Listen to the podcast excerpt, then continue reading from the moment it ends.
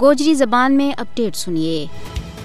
ایک بخی آج انسانی حقوق کو عالمی تیڑو منایا جا رہا ہے۔ یو تیڑو ہر سال دس دسمبر نہ منایا جائے۔ لیکن دوجے پاس ہے بھارت کے زیر تسلط جموں کشمیر میں اقوام متحدہ کا عالمی منشور کی مٹی پلید کی جا رہی ہے۔ اقوام متحدہ کا عالمی منشور میں ایسا تری نقاط شامل ہیں جنہ میں انسانہ کی عزت و عظمت اور آزادیاں کو ذکر ہے۔ لیکن بھارت نے آج تک کسی ایک نقطہ پر بھی عمل درآمد نہیں کی ہو۔ گزشتہ سات دہائیاں تو مقبوضہ ریاست جموں کشمیر میں انسانی حقوق کی ڈجی بکھیری جا رہی ہے۔ اپنوں بنیادی اور پیدائشی حق کے خود ارادیت مانگن پر ریاست جموں کشمیر کا عوام پر قیامت سغرا برپا کی جا رہی ہے۔ کشمیر کا لوگوں کی جان، مال اور عزت و آبرو غیر محفوظ ہے۔ گزشتہ تینتیس سالہ ماہ غاصب بھارتی فوج نے چھیانوے ہزار دو سو اٹھتر کشمیریاں شہید اور ایک لاکھ اٹھاٹھ ہزار نو سو انتالیاں گرفتاری تو بعد شدید اذیت دیتی ہیں۔ ویسے تو کشمیر میں انسانی حقوق کی خلاف ورزیاں کو سلسلہ سن انیس سو سنتالی تو جاری ہے، لیکن پانچ اگست دو ہزار انیس تو بعد بھارتی فسطائی حکومت نے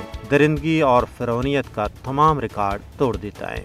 رومی سال کا قانون میں تبدیلی، تاریخی مقامات کا نامہ کی تبدیلی، جعلی حلقہ بندی، تعلیمی نصاب میں تبدیلی اور دوجا نو آبادیاتی منصوبہ حد درجہ تکلیف دہ اور قابل مذمت ہے اقوام متحدہ کی یہ ذمہ داری بنے کہ وہ اپنا چارٹر کی خلاف ورزی کرنے پر بھارت کو محاسبہ کرے۔ جس طرح او آئی سی قضیہ کشمیر نے حل کران میں اپنا کردار ادا کر رہی ہے۔